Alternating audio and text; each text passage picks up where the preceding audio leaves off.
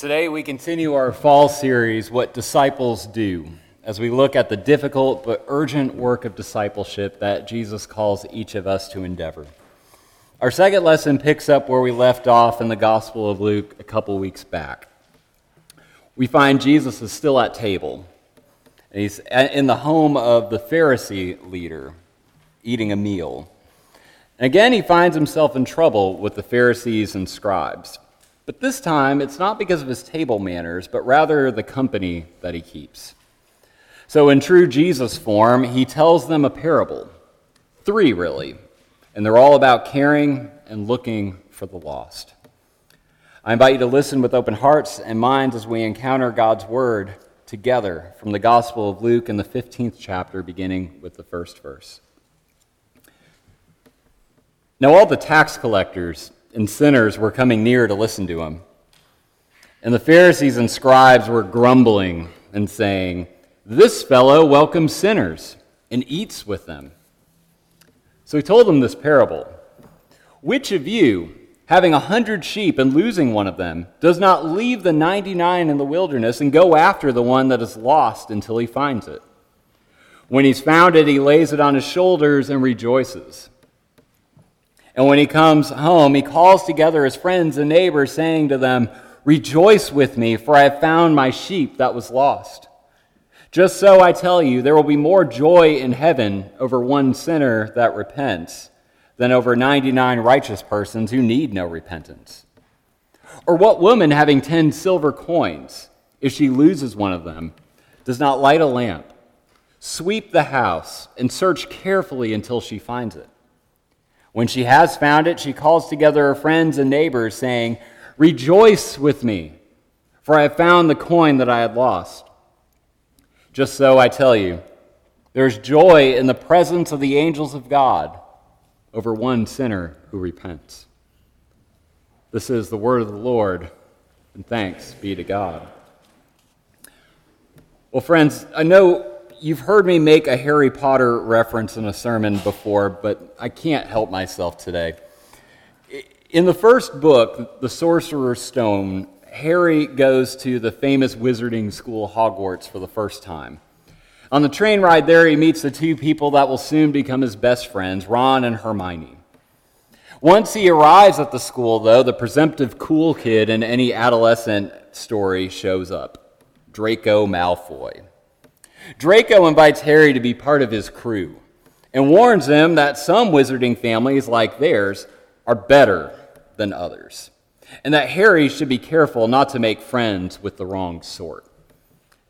Malfoy offers to help him, but Harry quickly brushes him off and says, I think I can tell who the wrong sort are for myself, thanks. Who one associates themselves with and the worry of associating with those of the wrong sort are at the heart of our gospel reading today. In particular, who Jesus associates with is at the center of the story. He's still at dinner of the chief Pharisee's home, and he's been teaching for some time, a good chapter or so into the gospel now. But at this point, he's drawn a crowd, a crowd that consists of people the Pharisees would never associate with sinners and worst of them all, some tax collectors. The ultimate pawns of Rome, the ones who've been exploiting their fellow Jews for some time. And so they grumble. Hey, this guy welcomes sinners, but even worse than that, he eats with them. This grumbling underscores our parables. Three of them in chapter 15. All three are unique in Luke's gospel, unique to Luke's gospel. You're not going to find them in the other three gospels. And all three concern looking for who or what is lost and then celebrating when they've been found. The first is about a shepherd, a very common occupation at the time, but it's also one that has a special link to their faith, given the tradition of their shepherd king, David. In addition to the beautiful imagery of Psalm 23, of God caring for us like a shepherd to his sheep. This shepherd has 100 sheep, but one gets lost. The shepherd leaves the 99 in the wilderness and goes out to find the lost one. When he finds it, he invites all his friends over to celebrate. The next story is of a woman. Often in Luke's gospel, he likes to pair male and female characters as examples to create one story or one kind of unit together. So this woman has 10 coins but loses one. Notice the shepherd loses 1% of his net wealth while this woman loses 10%. She looks high and wide, turning her home upside down, trying to find it. Reminding me a little of the habitual ritual of losing my remote control right before game time. When she finds the coin, she too throws a party for her friends. So we have two stories. Both have this flow of losing, searching, finding, and celebrating. The third story that follows is the story of the prodigal son. And uh, it follows our, our two stories today, but it actually occurs in the lectionary much later during Lent for some reason. So we're stuck with these two today. This makes for three stories, though, of searching and finding what or who was before lost.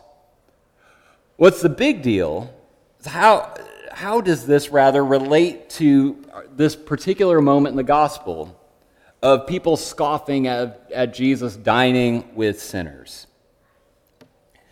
Notice how each story here is prefaced by Jesus as being a no brainer sort of situation. He begins each story with, Which of you? And then, after explaining the dilemma, the reaction of the shepherd and the woman are given as if anyone would act that way. The problem is that what we have are a truly odd shepherd and a truly odd woman in the story. Only a negligent shepherd would actually leave 99 notoriously dumb animals behind in the wilderness to go after that one lost sheep. And I can't think of many people for whom missing a dollar bill would merit celebrating with a major party, the cost of which I'm sure exceeded the value of that coin.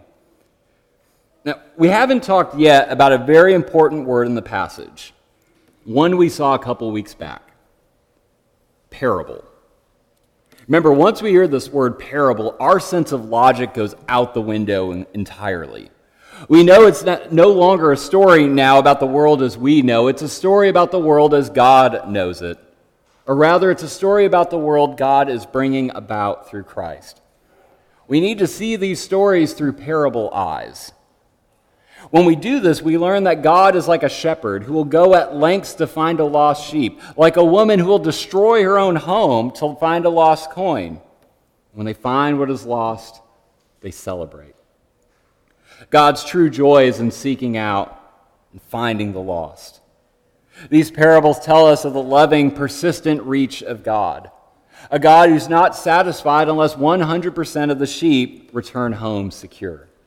A God who will dive into the deepest hole in the darkest valley to search for and save those who are lost, alone, hurting, or broken. Through Christ, know that God is about the work of seeking out and saving the lost, even at the cost of throwing our sense of reality out the window. No matter how far we've strayed from, our, from God in our lives, know that God has not forgotten about us.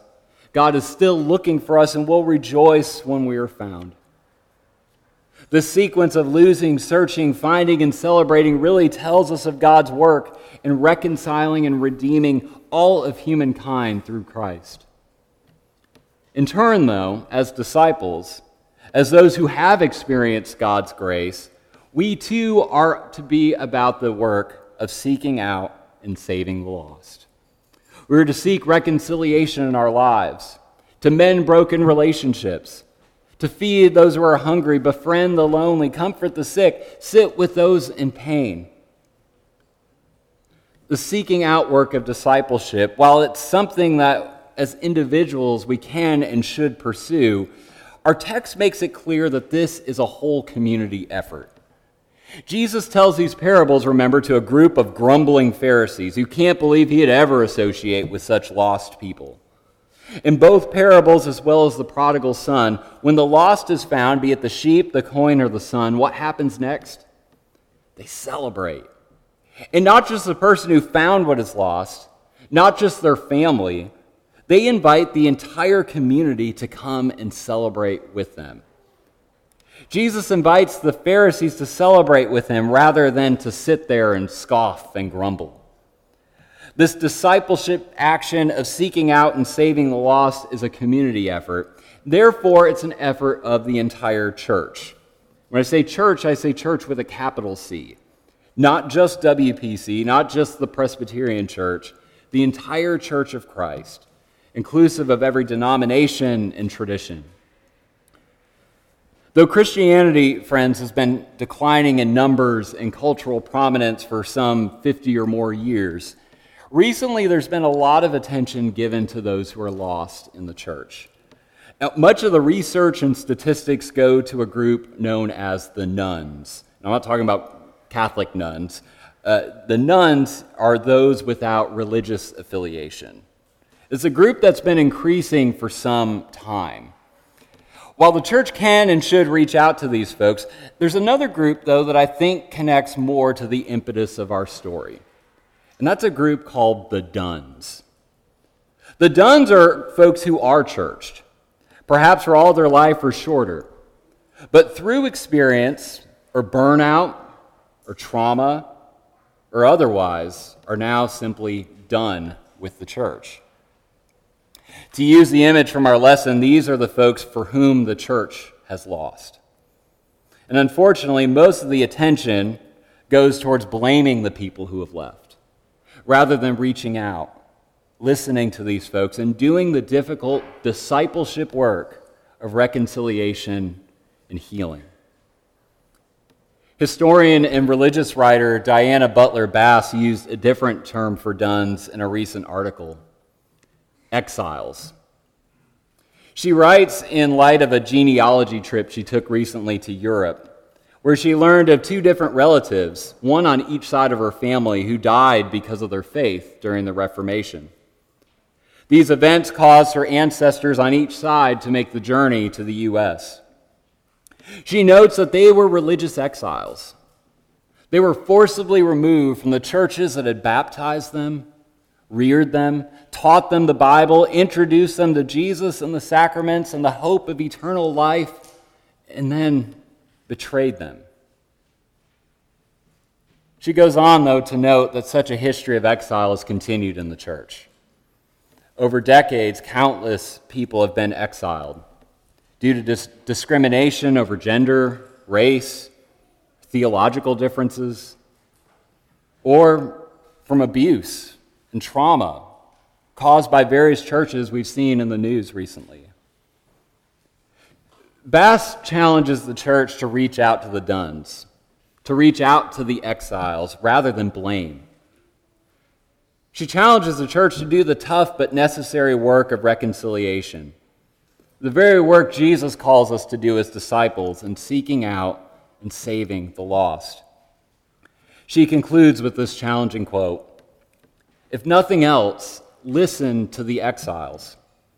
They aren't to blame for leaving. They're probably just holding up a moral mirror to the church.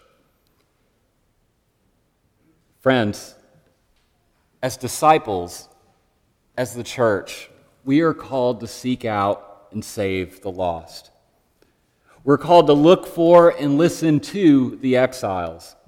We are called to reach out and comfort those who suffer in pain and loneliness and remind them that they too are beloved children of a God who is like a shepherd who will leave the rest of his flock to go after the one lost sheep, or a woman who will turn her whole house upside down to find one lost little coin. And when they're found, to call the whole community together to celebrate with God.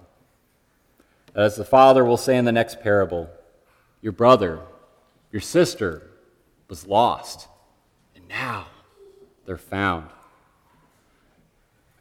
If we need, uh, friends, if we need a visual reminder of our work of seeking out and saving the lost, we need to look no further than these windows right here.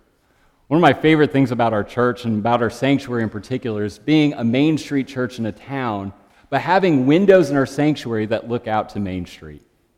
In our work of seeking out and saving the lost, we can always be reminded of what's going on beyond our walls here in the church.